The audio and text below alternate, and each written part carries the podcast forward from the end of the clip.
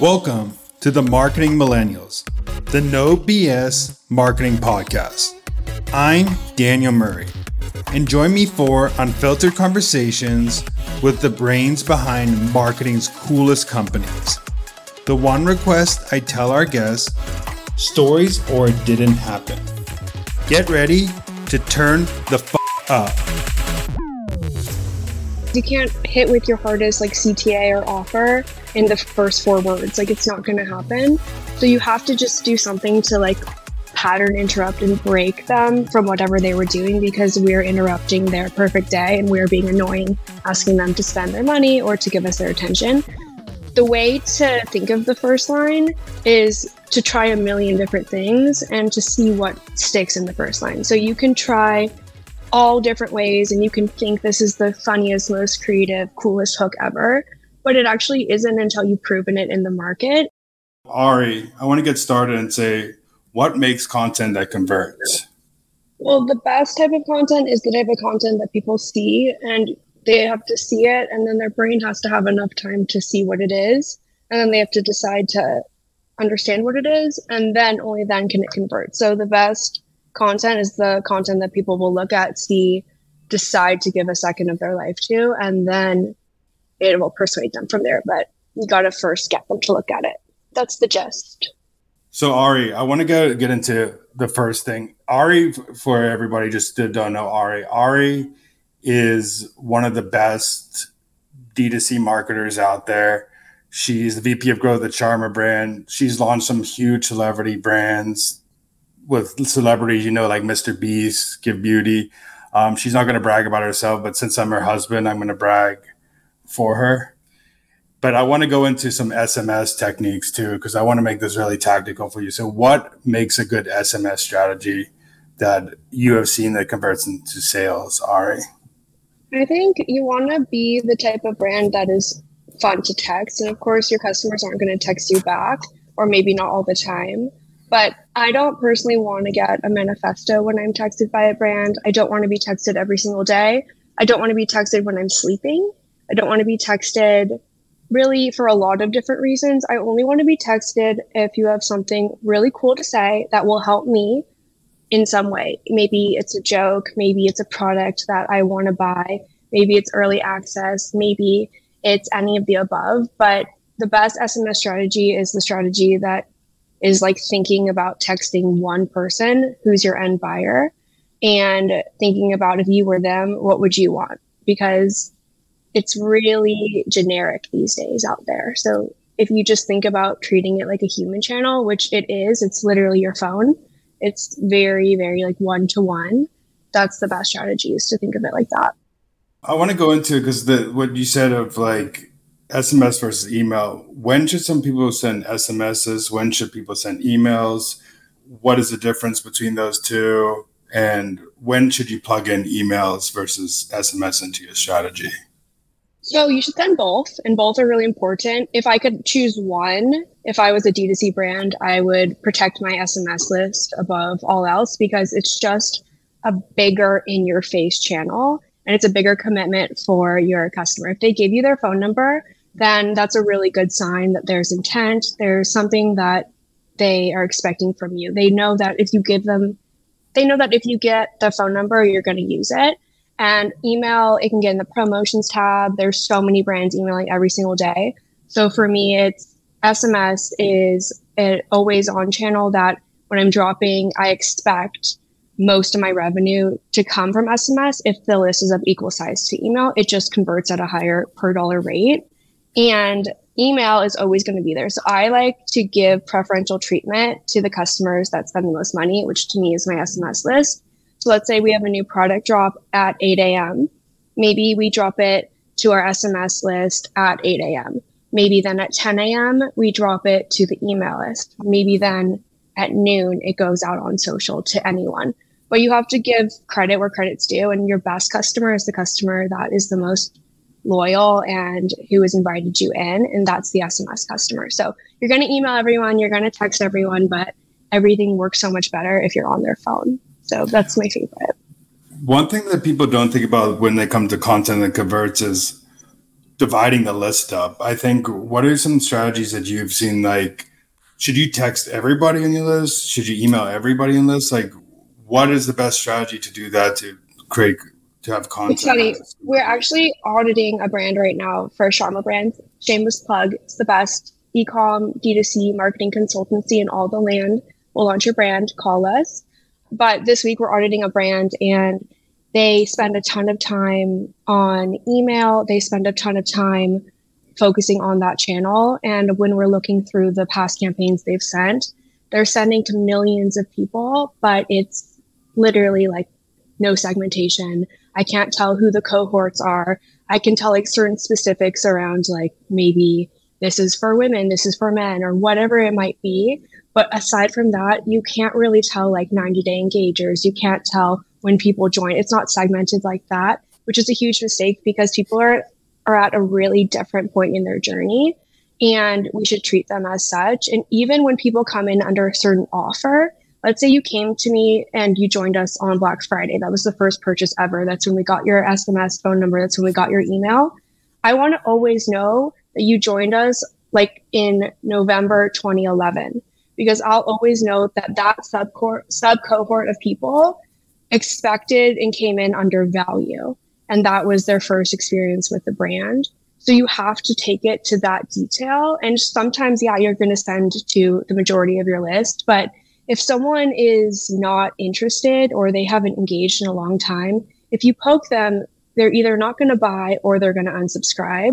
So you need to poke them only when there's the best chance that they're going to do something back with from that poke that isn't going to be negative. So you can't just poke them with like a random editorial story or with some like shameless self promotion. You have to only poke them when there's something really of high value to them. So that like bear or that customer that is less than enthused needs to be treated with delicate hands. And then the like happy puppy that just came in, that's opening, that's clicking, that's maybe purchased in the last 30 days should be treated with different enthusiasm.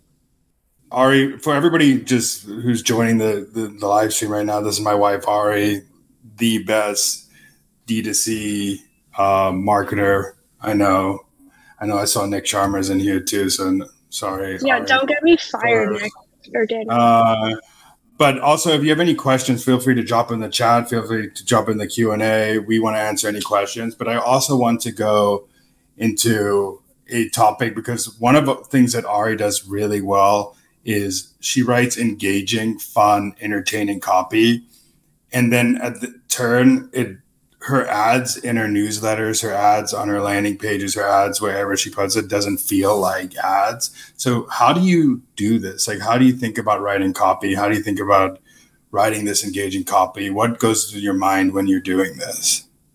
Well, I started first when I was just like a baby starting in ecom my first role was in customer support and I was in Zendesk all day long crushing tickets for an e-commerce brand.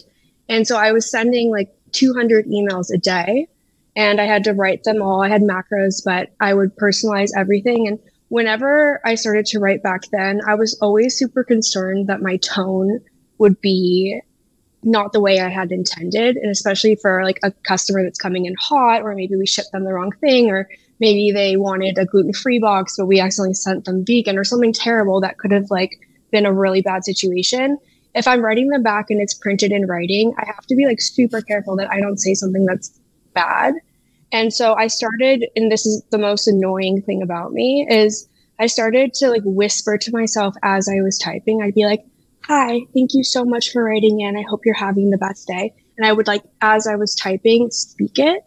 And I think it really helped me to understand when I was being, um, when I was coming off in the way that I wanted and when I wasn't. And it helps you catch it before someone then gets to react. So that was like my first experience with like, this is copy that I'm intending to do this with. I hope it comes off that way. And so I need to hear it and speak it. And since then, like, it's not even something I can unfortunately turn off. Like, if I'm texting you, I'm going to be like, hey, Daniel, what's for dinner? Like, it's really, really annoying, but it's helped me to, I think, write like a person, which is really the whole goal of copywriting in general is it's a person's writing to a person, hoping that person likes what they've seen and then will take the action that the first person wanted.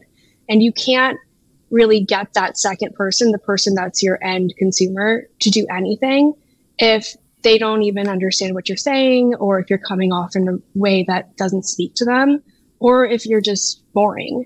And I don't want to be boring and I don't like to read boring things. And when I read something that is long winded or that doesn't use like punctuation in the way that I would, or I love an emoji, whatever it is, I want to test anything, but you have to write like a person and you have to be fun or it's just going to fall flat. And there's just so much marketing in everyone's face every single day that it's like your eyes will glaze over if you don't bring your personality. And I think that starts with writing like you talk. It's funny because I've worked next to Ari. We met at work, and she actually, when she's writing copy, is speaking out loud while she's writing it. She's making sure it sounds like like she would talk, and I think that is such a one way I've done it in the past is I would dictate things on my phone and then to see what it sounds like. So when you're writing good copy, whether it's newsletter copy or ad copy or SMS copy, make sure like would you say this to a friend or not? Obviously, the first line of copy, and we could talk about this too, Ari, is the first line of copy is the most important line of copy. It's the one that helps people read it, the copy, read the, the rest of the thing. The first, like, there's a saying from Joseph Sugarman, first line, second line, which means that like the first line has to be so good that it gets the second line. The second line needs to get be so good so it goes to the third line. So what makes a good headline? What makes a good first line of copy? How do you grab someone's attention with copy?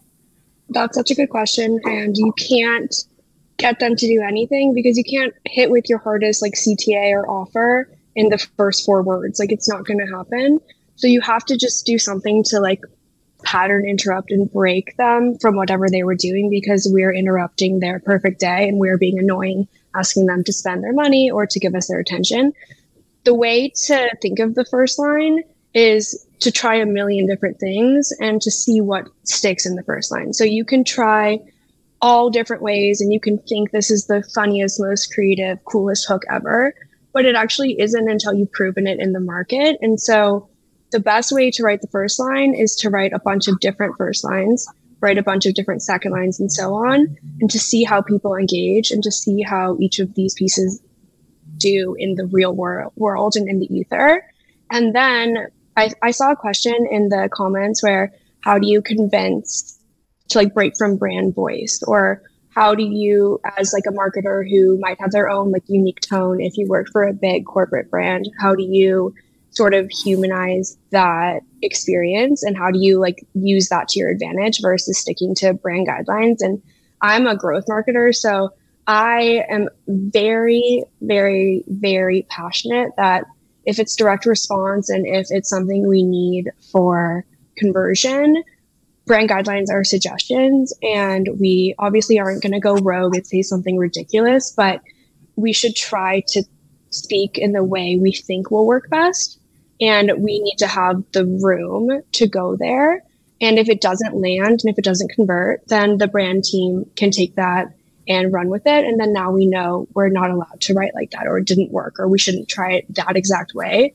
But you have to go for it and you have to be at an organization that lets you go for it because if you write in this sterile way, or even worse, if you write with like a bunch of big words that are hard to understand, unless you're given the opportunity to mix it up, you're never going to like luck into a better hook or into a better way of doing it. So I think you just yeah.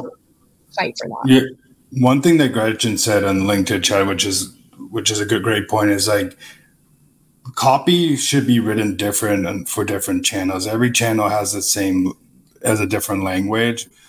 Yes, you should be writing like how you talk, but really you should be trying to get in the voice of like how a customer talks in their everyday life. So that that's why like the most important when you start writing copy is understand your buyers and understand the language on each platform.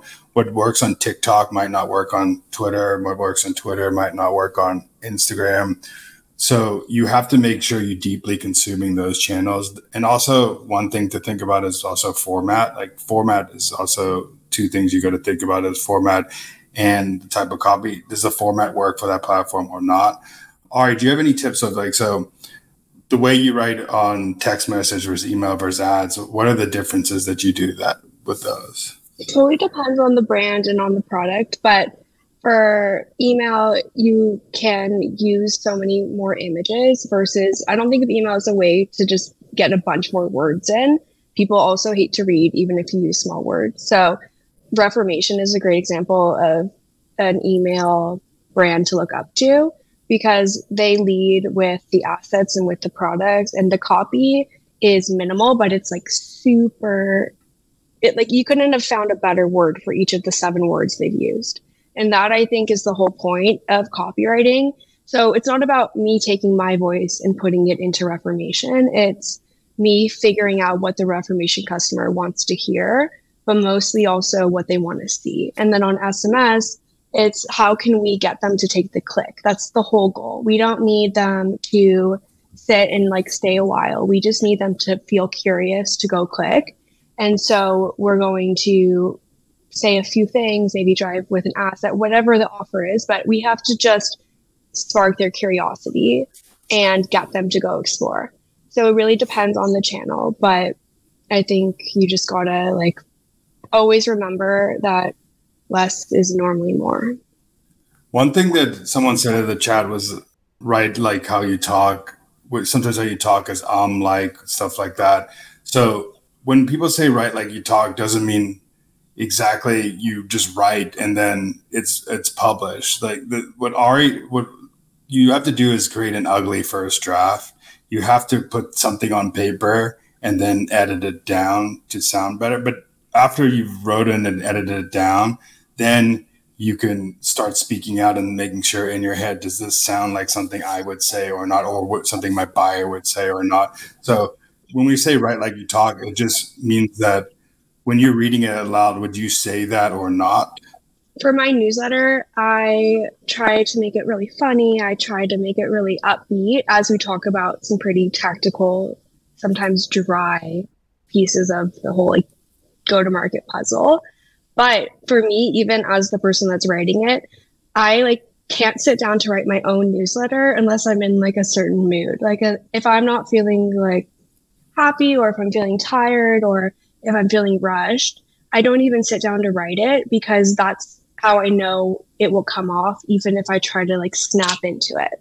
So I think it's writing like you talk, but also writing in the way you know is the best way. So like I'm not gonna set myself up to write like a thousand word newsletter if I don't think I can write in a way that would be my best version of myself talking. So even if I have a deadline, maybe I'll do like a stream of consciousness where I try my hardest to get into that mode. But then I will, like to your point, you know, I will come back and I'll edit it or I'll read it six times out loud and I'll just try to find some pep or try to find like something that you can pick apart.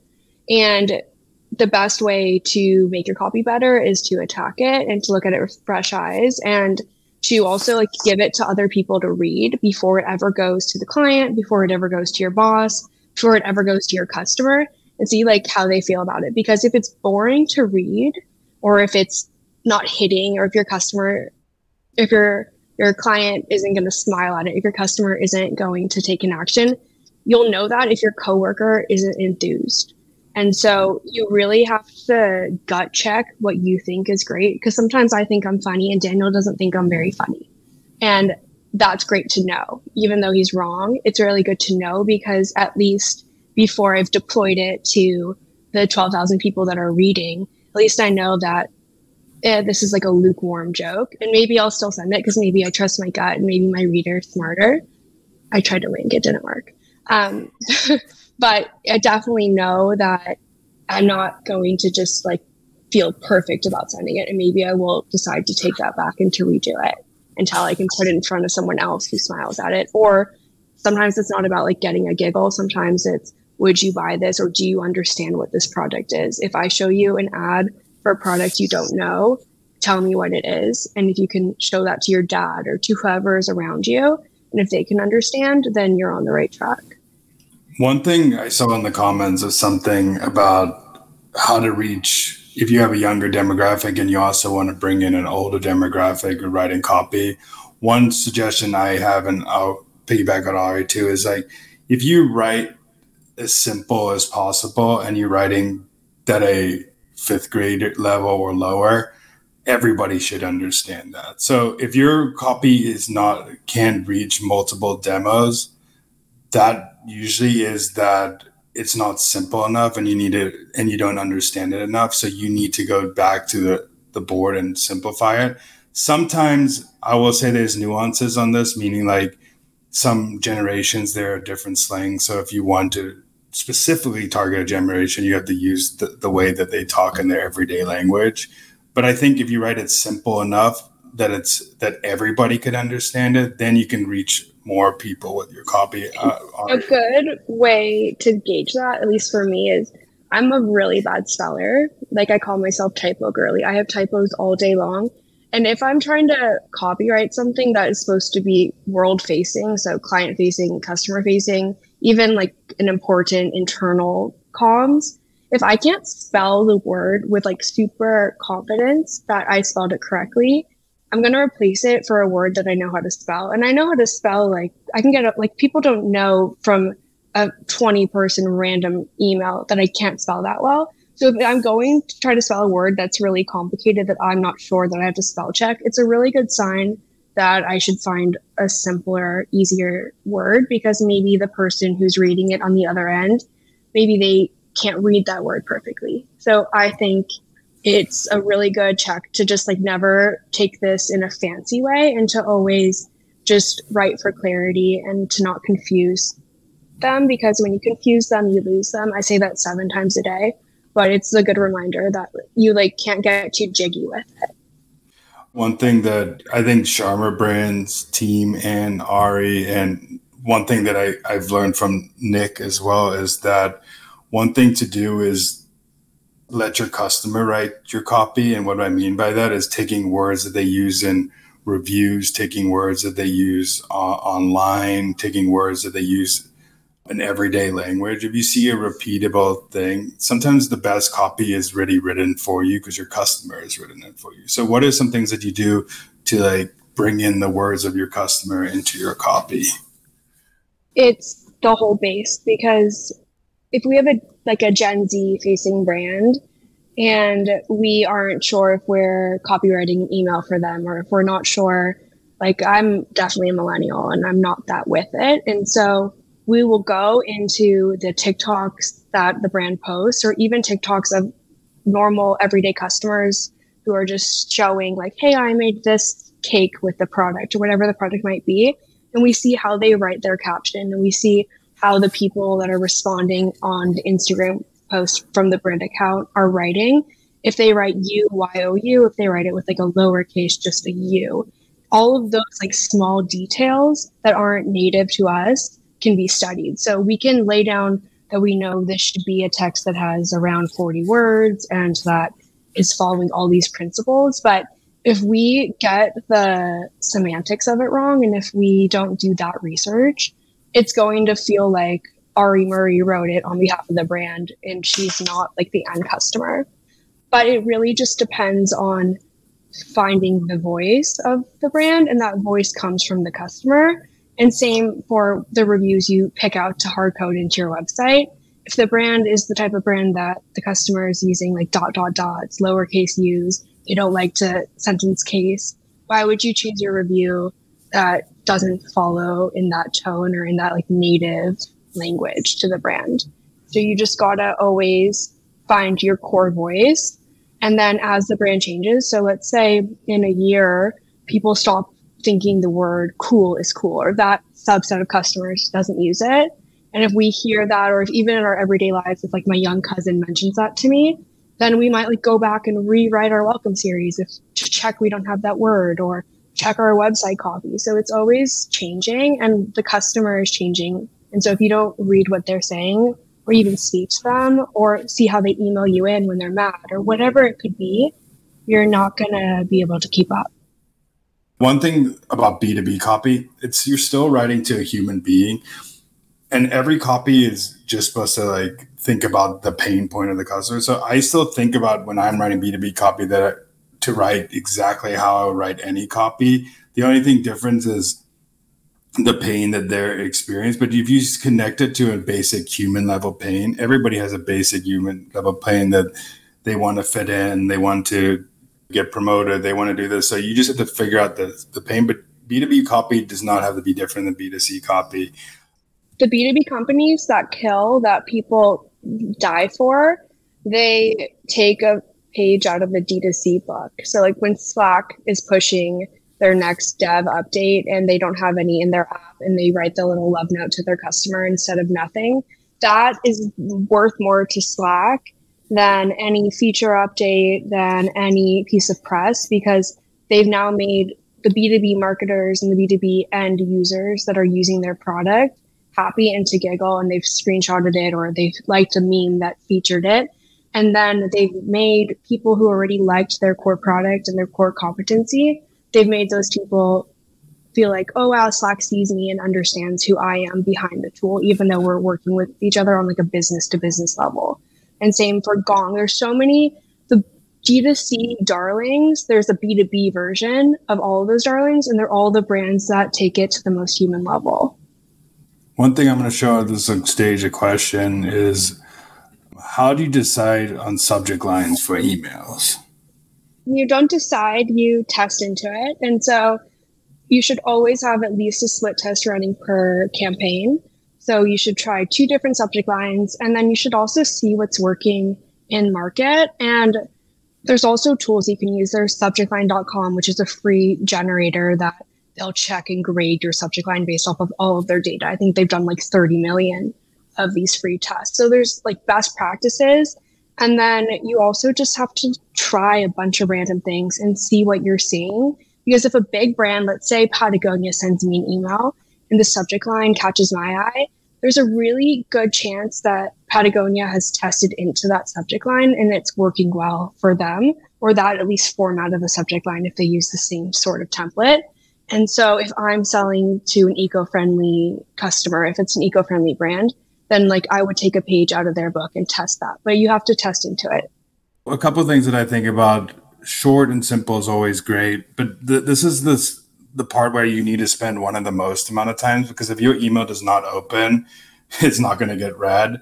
So it has to be either eye catching, create urgency, connect to ask a question, make somebody intrigued and piqued to do that. And then the next part I would think is like, how does that, the first line, that subject line, fill into the pretext? And then does how does the free t- pretext fill into the first line of the email? So the way I think about it is shorter the better.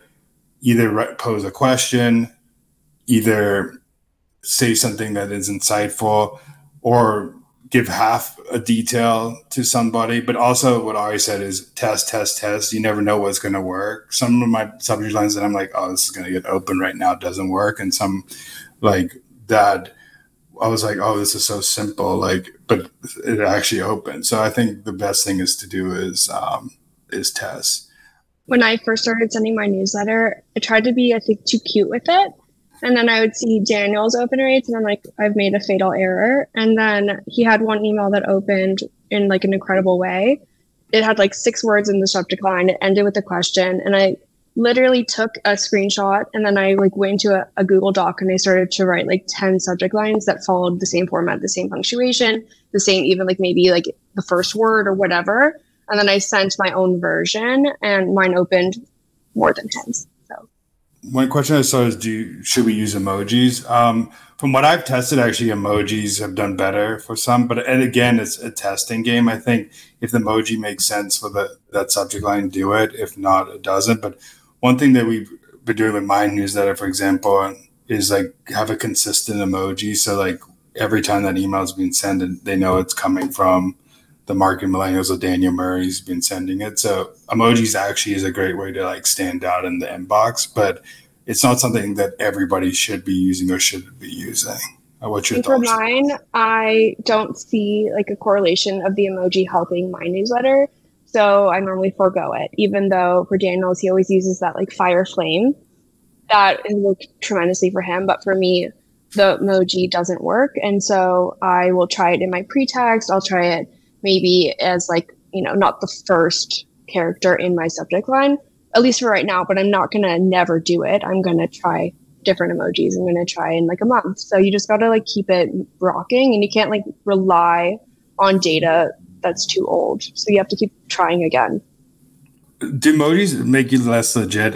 The, to answer that question is I think it always depends on like who the end buyer is. I'm not going to say like in every, but I think in everyday chat with people, people use emojis. Emojis is like the, the talk of the internet. So using emoji is a great way to, because people are use that to display emotion now in text. And one thing that email and all this stuff is hard to do is like show facial cues and emotion word show emotion, but that's the most you did. But like a emoji could show like facial expressions or how you're actually feeling inside in a deeper way. So that's why I think, yes, for some audiences, it's a great thing to use. Some audiences, it might look like you're coming off a little cheesy, but that's why testing's great. So you don't do if it's not working anymore, just stop doing it. But always like run a split test to test if it works. Are there ideal days and times that people still reference when sending out content via email or social I media? don't like a Monday morning launch for D2C, even if maybe your open rate doesn't suffer. I just, for us as like a D2C agency and what I've seen for my whole career, it's a really busy time. And so it depends on what the end goal of that email is. If it's a brand story, then okay, you can try any day of the week. But if it's a hard launch email that we need to drive like significant revenue and this is our shot, then there's best practice days. And for D2C, at least in our test, it's Tuesday, Wednesday, Thursday are great launch days. Friday is actually a great open day, but it's a little scary if you don't have your devs online. So we don't do that. And then the product doesn't ship till the next week. It's a whole bag of worms. But I think you should just also think about where your customer is. And if you're an international brand or if you're a B2B brand that has users all over the world, you should send local time at whatever time you're targeting. And you should also split test into what time of day and what types of emails should be sent at times of day, days of the week, etc. So there's no best practice except for that one example, at least that I really follow. And I also think a Monday morning launch is just really stressful as the person who has to launch it because all weekend you feel sick. So there's lots of different.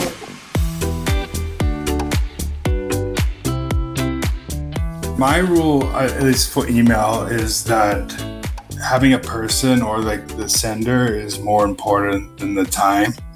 Like people will open emails if they know it's from someone. Sometimes like the, the subject time doesn't matter. I mean, Ari's a good example. Nick's a great example of an email. If Nick sent an email, it's going to come. Nick Sharma sends an email.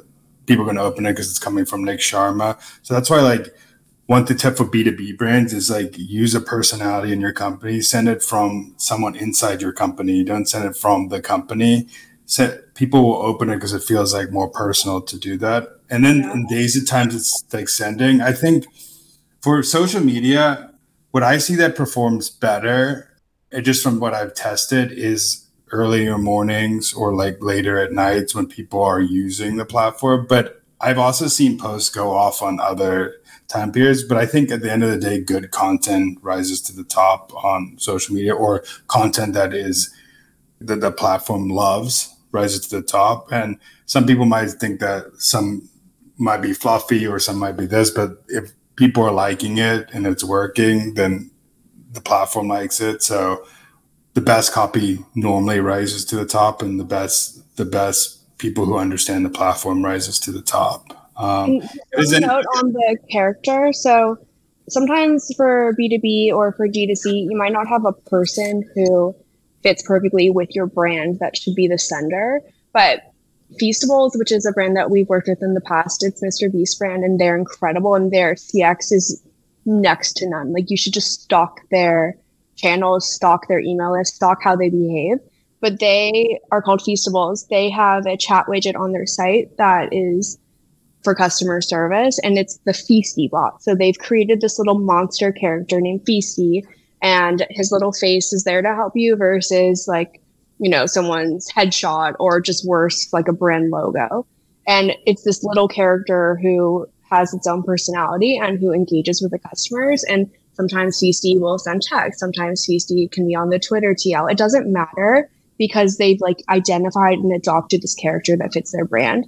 And for B2B, like Swoogo has a giraffe. So there's so many different things you can do to humanize and to like put that person, even if it's not a person. If you could only connect with your audience on one platform, which would you choose? If you can consider email a platform, I would rather have someone's email than have them follow me on social because that's a list that can survive a channel switch. Let's say you were a huge MySpace brand or you were a MySpace person and then MySpace dies. Like, what happens to those people? So I would pick someone whose data I can move. But in terms of like a one to one relationship, I also love email because you would think that if you email Daniel Murray when he sends his email from the Marketing Millennials, it has over 50,000 readers. And when he asks the question at the end, he's going to respond to you like personally and he's going to like have that one to one direct relationship. And for me, like I've made friends, like actual people I consider my good friends um, from people who have responded to my email that I've like started to, then we follow each other on Twitter and then on um, social, maybe like next time I'm in Canada, maybe I'll go see them. So it's really like you can start a relationship on one channel and take it to the next. But what would you say um, to the social guy? My answer is like wherever and this is my big cop out answer, but wherever my audience is hanging out the most on. And right now I'm seeing that on LinkedIn and, and Twitter. But to Ari's point is like for a social platform, those would probably be the two as of right now. But after that, like, yes, I do agree. You bring them onto a more intimate platform like a newsletter or a podcast. But that that's one thing. The next question I see is what's your strategy to stand out in an oversaturated market? you could go first with me, but I think for me, I think it's just being different. I think different stands out. So the one thing that you could do to stand out is the most creative win. So if you can, if your brand allows it to be a little bit more risky or try things and take inspiration from other industries and stuff like that and bring it over, that's how you stand out. Is you have to do something different. And then the other thing I would say is give value to your audience. If you become like the best known for an X topic and you continue to grow. That's why I'm so big on media and creating a media arm for a brand is because that helps you stand out because you're the one who is offering the most amount of information. But Ari, I would love to hear your opinion here. Know, I think standing out is the only way. And I think that's what Daniel did on LinkedIn, which is LinkedIn was like a serious social media channel and there were meme pages and fun accounts other places on the internet. But you couldn't really be your real self on LinkedIn. And Daniel like growth hacked his way into a format that really worked and that people would see. And then you can diversify your content once you've been able to like stand out. But I actually see a question that I really like that I want to pick. So is it possible to do campaigns effectively with a team of two people or do you need a larger team?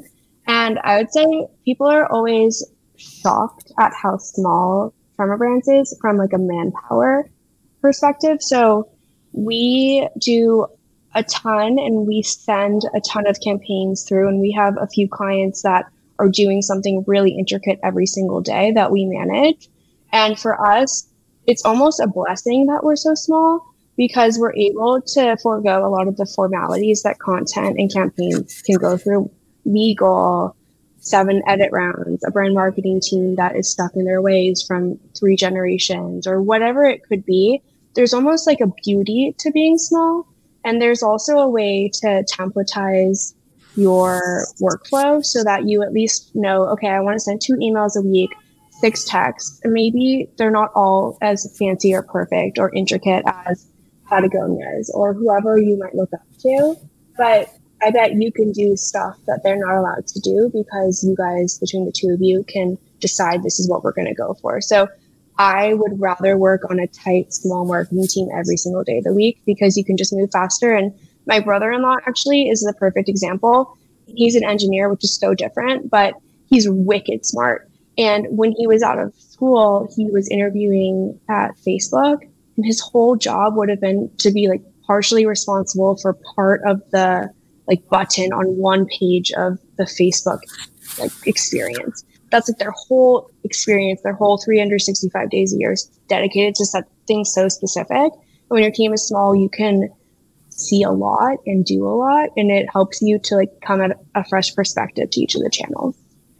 One question I see here is how do you tailor content for different stages of the buyer journey? And I think this is a great question. And I think one thing that I think about is is mapping out what level of intent is it at each page of the that place and what questions would be asked at every stage and then answer the questions that would be asked. So in the top of the funnel it's like more they getting introduced to your brand. So it's more educating on the pain points you solve the why. The second is more like okay now like ed- like i know a little bit about your product like let's do educate a little bit about like the ingredients or like the features and stuff. And then the last part is like answering like any objection questions that someone would so i think it's like mapping out what pain points at each and what are like the objections of each part of the funnel and then writing content to each one of those objections. But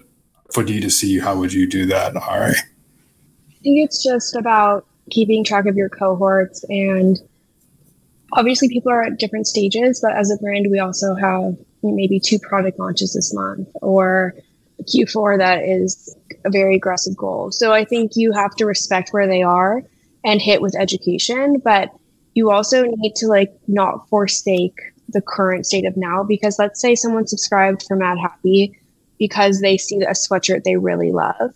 They would rather their next email from you be the sweatshirt than you telling me like the story of X or Y.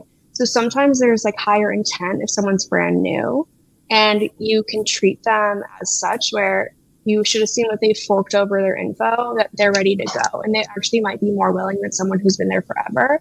And you can educate them later. But you don't need to send seven emails over seven days to get all the info because if you're doing your job right, they'll be with you for a long time and there's time for it. So you have to keep track of your list and you have to know when people came in.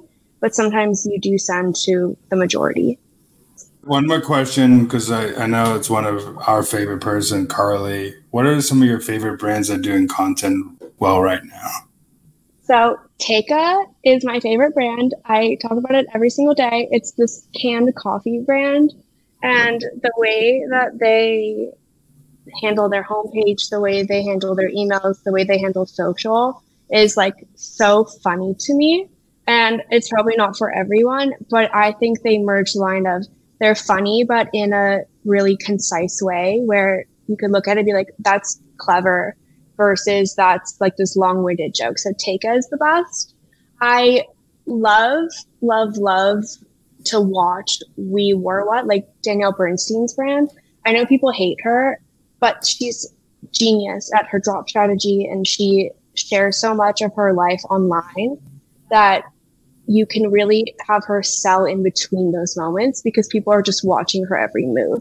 And I think that she's a really good founder example for D2C brands and just for marketing in general of access and how the more you see someone, if every seven times you see them is on that seven times the time they're trying to sell you something, feels so much better than if they only pop their head up to like take your money. So I'd say those are some good ones. And then Patagonia Forever. I'll give some B2B examples. I think Gong did a very good job of personal brands and writing content on LinkedIn and showing data bit back content for B2B. I think that's a great example. I think SparkToro is doing well with valuable content with Amanda Natividad there.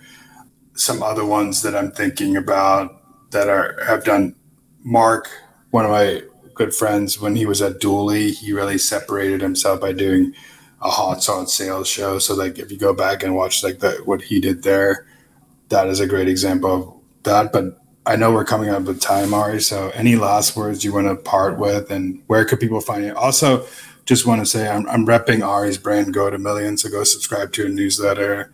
I stole her sweatshirt just with this. Um, and it's a cute bear. It kind of looks like me. So I, I, I love it as well.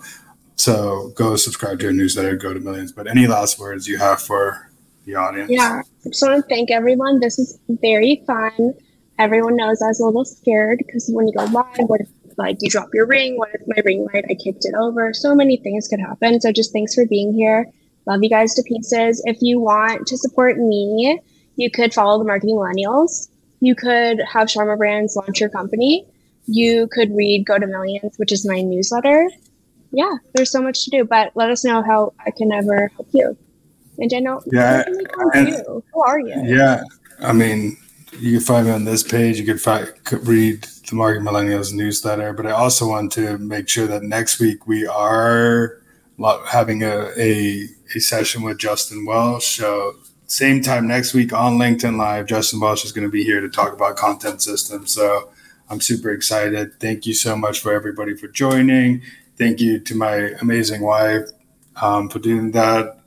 It's a, a great for me to have a marketing powerhouse as a, a wife and that I get to bounce things off of all the time. So thank you so much. Thanks, guys. And Justin is a genius, so you have to come. Bye, everyone. Have the best day ever. See ya. Thanks so much for listening. Tune in next week to hear more great insights from marketing's coolest operators. If you haven't already, please consider subscribing to the Marketing Millennials podcast and giving it a five star rating it helps bring more marketers into our community.